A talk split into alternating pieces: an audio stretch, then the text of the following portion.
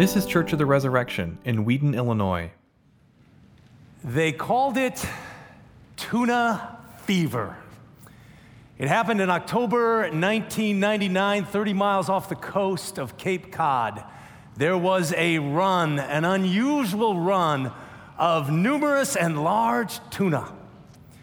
One of the local fishermen, a guy named Russ, was quoted by a journalist stroking his white beard and saying, "There's tuna everywhere. We got the carpenters going out. We got the electricians going out. Everybody's going out to catch tuna." There's a big problem, though. It's that these inexperienced fishermen with small boats would hook a 700-pound tuna, and they would realize they were over their heads. Literally, they'd be over their heads because their boat would get dragged to places they never thought they would go, and the boat would capsize, and the Coast Guard was like just busy rescuing people, these inept fishermen. I read that story like 7 years ago, and I'm going, I got to use that in a sermon, because ain't that like life, you know? You're out there, you're doing life, you're casting away, and you're going, I got the tuna. I got the tuna. I'm reeling it in. I'm in charge. Look at this big fish, everybody. And then before you know it, you realize, oh no, that tuna's got me. Isn't that like life? You know what it's like to be hooked? I bet you do. I do. Somebody disappoints you. Somebody hurts you. You're hooked by anger, by resentment. You can't let it go. Maybe you look at your life, you're scrolling through social media and you see, oh, that person, oh, they got an amazing life. Oh, that person's doing something amazing. Oh, that person's in Switzerland. Oh, that person's spending Valentine's Day with their sweetheart, you know, and you're like, what about my life? I wish I had a better life, and you're hooked by envy. Or you're just hooked by anxiety. You're hooked by fears. Hooked by discouragement, so discouraged that some days maybe you wonder if you even want to keep living. Maybe you've had that thought this week for some of you. Or maybe some of you are hooked by apathy. You're just hooked by indifference. Can that hook you? Yeah, that can hook you. A friend of mine, when I was younger, a mentor of mine said, you know, I think when most men reach middle age, and I don't know if this applies to women too, maybe it does, he said they form a silent pact with the devil in which they tell the devil, hey, look, devil, if you don't bother me, I won't bother you. Let's just coexist. Let's just get along. That's apathy. That can hook us and just drag us along. Lent is that season of the church year where the church, in her wisdom and goodness and care for our souls, says, hey, we're going to carve out 40 days. And in this 40 days, one of the main things we're going to do is slow down, attend to our souls, and ask ourselves, what is hooking me? What am I going to ask the Lord Jesus to free me from this Lent? In the first reading, Genesis chapter 3, and there's actually two Bible stories that are looming in the background of this story, underneath this story, in the greater context of this story. The first one is Genesis 3. And they're both temptation stories, stories of temptation. Temptation number one in the garden. Adam and Eve are in this perfect setting. It's beautiful. They have everything they need. Their needs are met. God has clearly spoken to them. And then the devil comes along and says, did God really say that? I don't know if it was that clear, Eve and Adam. I'm just not sure. It was just a little fuzzy. Can you really believe that? Can you believe in a God like that? I don't think that's a good God. And so they're tempted. And what happened? Well, we all know. They got hooked. They failed. The other story that's in the background, and actually Jesus quotes from it two times in Matthew chapter 4, is the story of the children of Israel.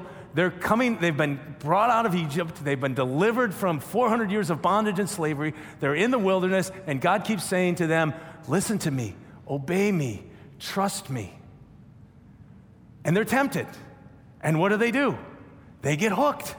They get hooked by hardness of heart, they get hooked by stubbornness, they get hooked by mistrust. These are our stories.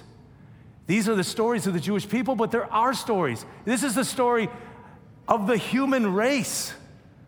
We get tempted, we get hooked, and it's temptation fail.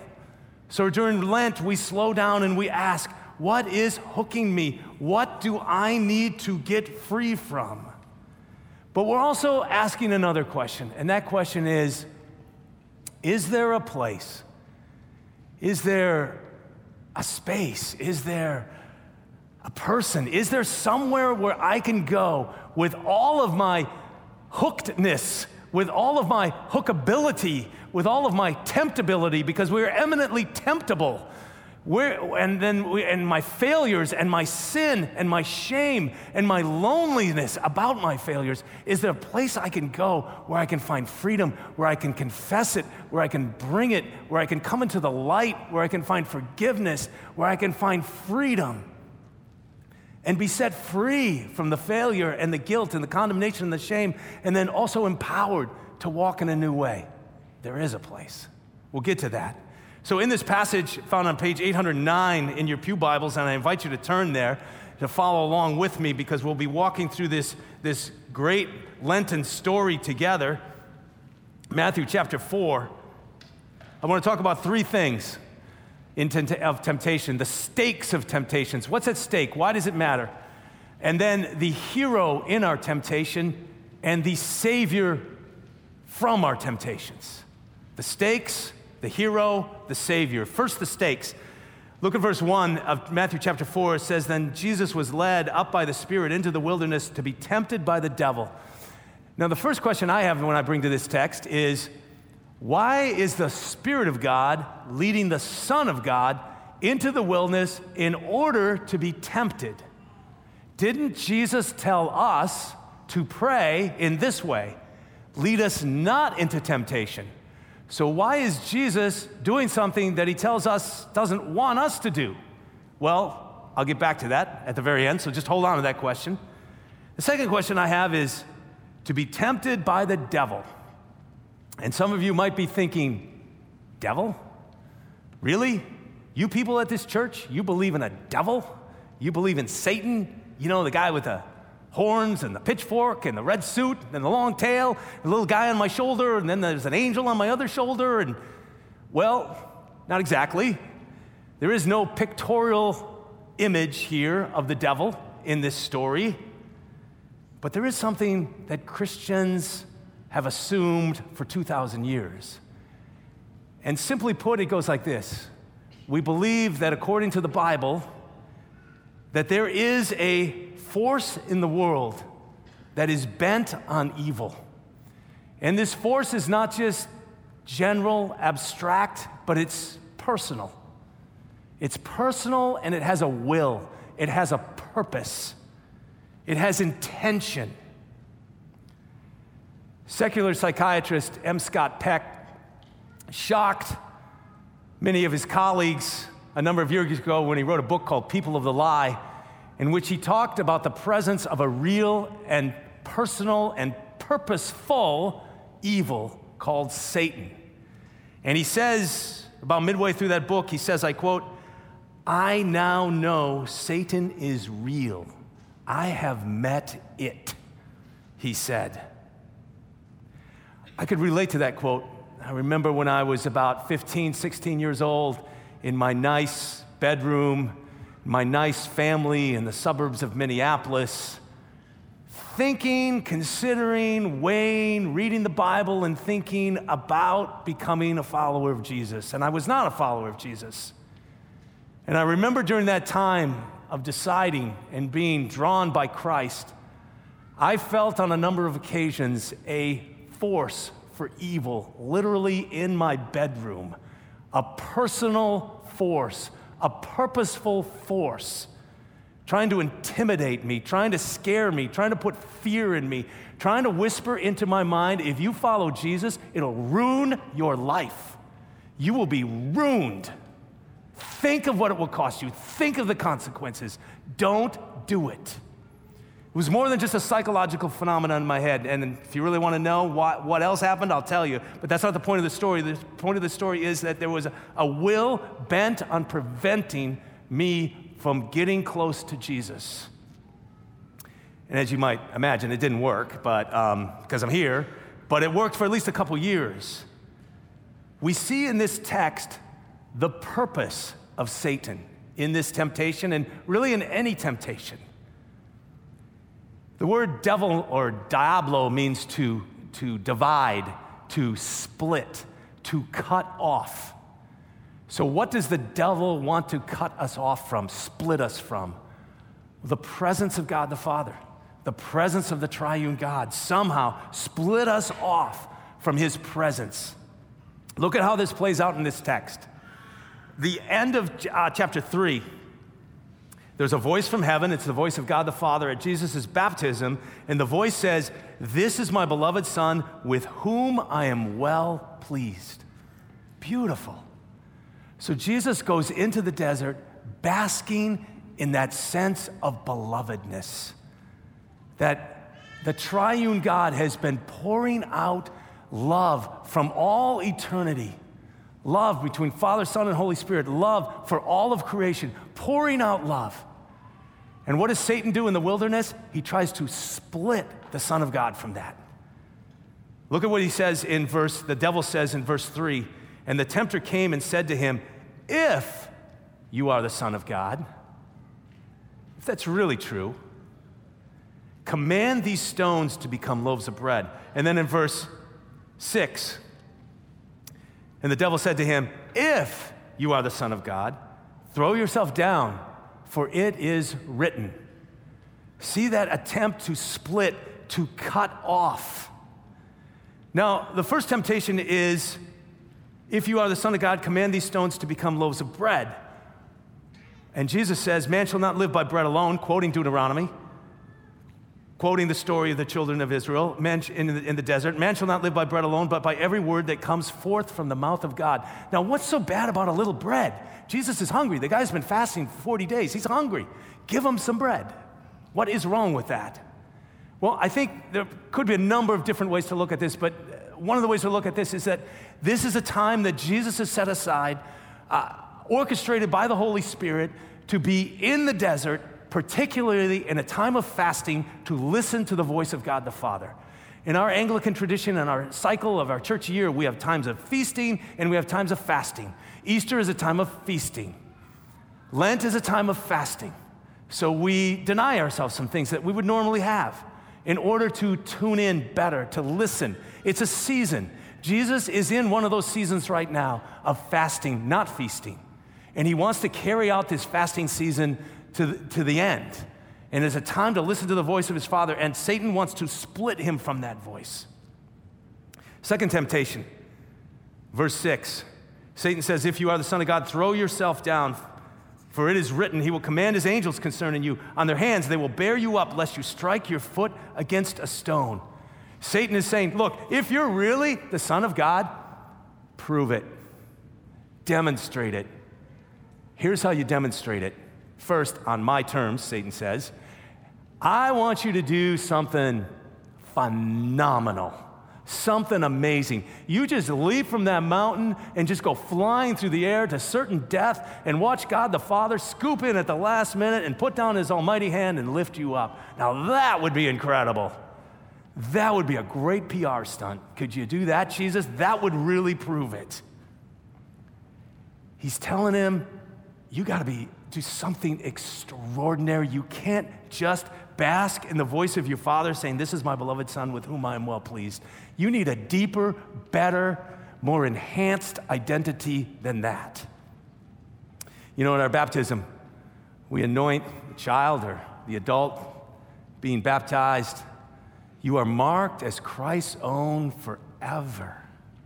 And that's your identity. That's your primary, fundamental, deepest, best identity.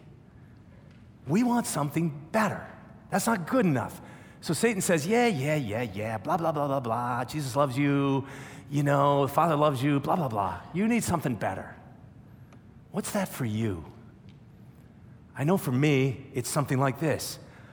I want to be the amazing Christian, super pastor, invulnerable, invincible, untemptable, and yet humble and highly likable. And I've been on that path for like 30 years. Not just humble, but the humblest. Either you will believe the voice of God, the Father, or you will believe the voice of Satan. That's the stakes. Satan wants to get you hooked, split, distracted, obsessed, self-deceived, ashamed, defeated. Whatever it takes to get your eyes off of Jesus and your Heavenly Father and the power of the Spirit. There's a German pastor named Helmut Tielecki that my good friend Deacon John introduced me to. Helmut Tielecki has this great little book called Between God and Satan, which was really inspirational for my sermon. At one point, Tielecki says this: "It is for this reason that we flee into our work or into the stupefying turmoil, into pleasure and lust, but at any rate into something."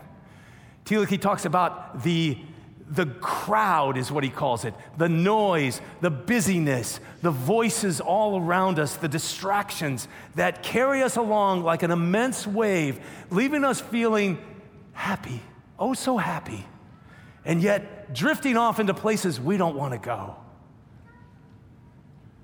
The interesting thing is that Tielecki wrote this in 1938 in Germany, when the Nazis were building for power, when Hitler's power was coalescing, when they were preparing to kill 6 million Jewish people, when German leaders in the military and in the church would go home and listen to Mozart and Beethoven and plan their little lives while the war was brewing on the horizon and the destruction of the Jewish people was taking place, and they were talking about a blue-eyed, blonde-haired Aryan Jesus while being split off from the real Jesus. The stakes are high. Satan really wants to split us away from God the Father. Is there a place where we can come home, where we can find rest, where we can find healing, where we can find deliverance? Yes. We find it in this passage, in the hero and in the savior of our temptations. The hero of our temptations. Did you notice 3 times it says that Satan tempted, tempted, tempted? Now, if you're an odds maker and you're betting on who's going to win here, which I hope you don't, but if you want to do that, you got to be betting against Jesus here, because the odds are stacked against him. This is like a wrestling match where one guy has both arms tied behind his back and his legs tied together, and the other guy has freedom of movement. Jesus is hungry, he's alone, he's in the desert. It's a perfect setup for temptation fail, to get hooked. And yet 3 times, Jesus does not get hooked. How? Why not? Well, look what he says 3 times. He says in verse 4, "It is written." In verse 7, "It is written." In verse 10, "It is written." Where is it written? It's written in the Bible. It's written in the Hebrew scripture. It's written in the Word of God.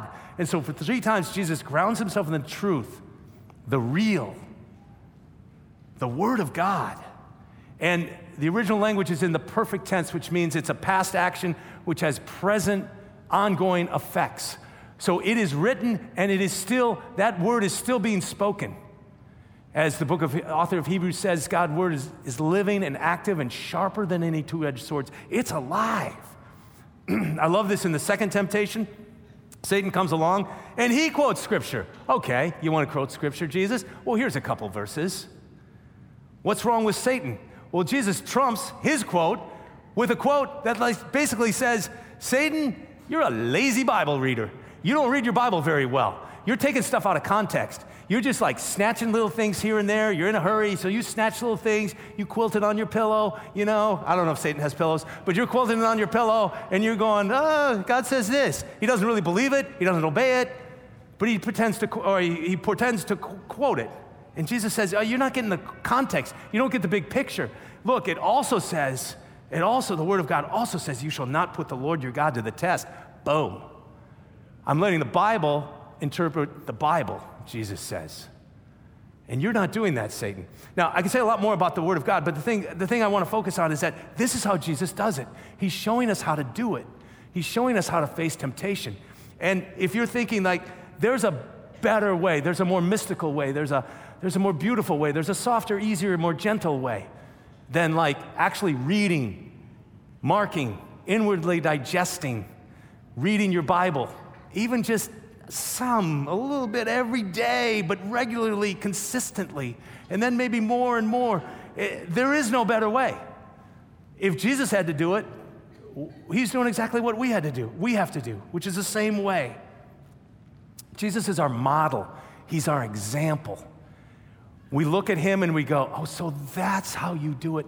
That's how you resist temptation. That's how you don't get hooked. You know, let's say you play football and you want to be a quarterback. What are you going to do as a young kid? You're going to go, oh, man, the way Patrick Mahomes turns on an angle and twists like this and throws it sidearm like that. Man, I want to be like that. I want to be like that quarterback. I want to throw like that. I was talking to my daughter, and she loves jazz singing. She studied jazz in college, and I said, who was your model for jazz? And she said, oh, Dad, you can't do any better than Ella Fitzgerald. Oh, what a voice. When at one point, I was trying to grow more as a preacher, and I discovered Dr. Gardner Taylor, the second most famous black preacher in the country, a mentor to Martin Luther King Jr., called the Dean of Black Preachers, the Poet Laureate of the Pulpit. And I read his sermon on Psalm 23, and I thought, oh, that's how you make a sermon sing, you know? And I wish I was more like that. So we look at Jesus and we say, that's how you forgive. That's how you stand on the truth of God's word. That's how you walk with sexual integrity. That's how you live a life of generosity. That's how you pray and trust your Heavenly Father and put everything into His care. That's how you bear your cross. That's how you go into the power of the resurrection. So our first cry in Lent is, Lord Jesus, make me more like you. And I want to encourage you this Lent, if you are in the habit of reading the Bible, if you're not, read a section of the Gospels every day, even if it's a short section, and begin that and end that with, Lord Jesus, make me more like you. Whatever it is in this, Lord, make me more like you. So Jesus is the hero of our temptations, but if he's only that, if he's only our hero, if he's only our model, if he's only our example, it will crush us because he never sinned. The Bible tells us that repeatedly. He never sinned, but we do.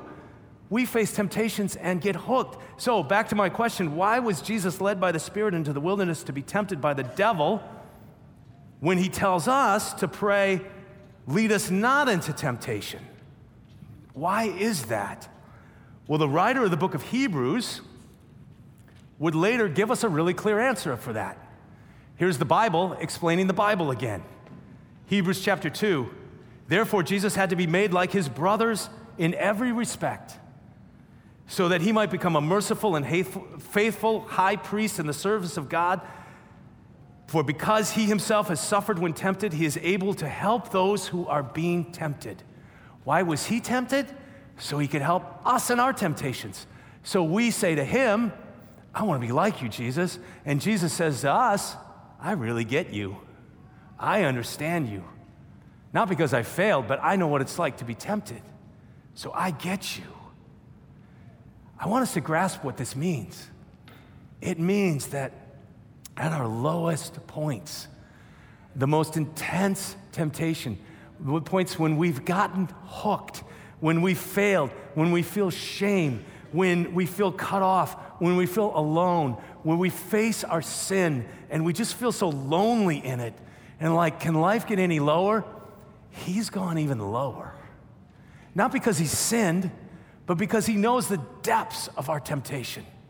That means when Bishop Stewart, in just a few minutes, when he will hold up the bread and say, Christ, our Passover, is sacrificed for us. Who did he die for? Did he die for pleasant people with respectable sins only? No, he died for all of us with all of our sins and all of our shame. That means there is a place that we can come to unburden ourselves, to confess, to walk in the light, and to be made whole. There's this beautiful scene in a beautiful novel written by the South African writer Alan Paton. You may know him for a book he wrote called Cry the Beloved Country, but in his lesser-known book, He tells a story of race and class and apartheid, but I just want to focus on one scene. So in this scene, the main character, Peter, is a married police officer, and he is hooked. He's on the verge of having an affair. It's all set up. He just needs to act on it. And spoiler alert, he will act on it. So, but before he does, he knows he's in trouble. He knows he needs help. So he goes and visits his good friend, Cappy. And Cappy has been a good friend for a long time. At one point, the narrator says, Peter planned to say to Cappy, "You must help me. You must help me in God's name, because I have never told such things to a friend before." He wants to do that. And they talk. And they talk about their stamp collections. And they drink coffee. And Cappy plays some beautiful classical music on the piano. And then Peter gets up abruptly and goes home. And he doesn't tell.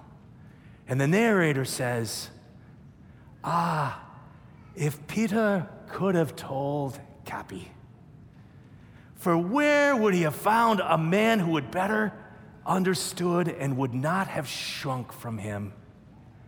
And yet he could not tell." I don't know if the novelist meant it this way, but Cappy is a Christ figure. Isn't that like Jesus? He would have found a man who that nobody would have understood better, would not have shrunk from him, but even better than a human friend. Jesus will say, "Hey, take my hand. You're in that pit. You're hooked. Let me pull you out. Let me unhook you." That's what the church does. We help unhook each other. Now you notice I talked about us being hooked. Talked about the devil, but then I'm ending with Jesus, because that's where we look, right?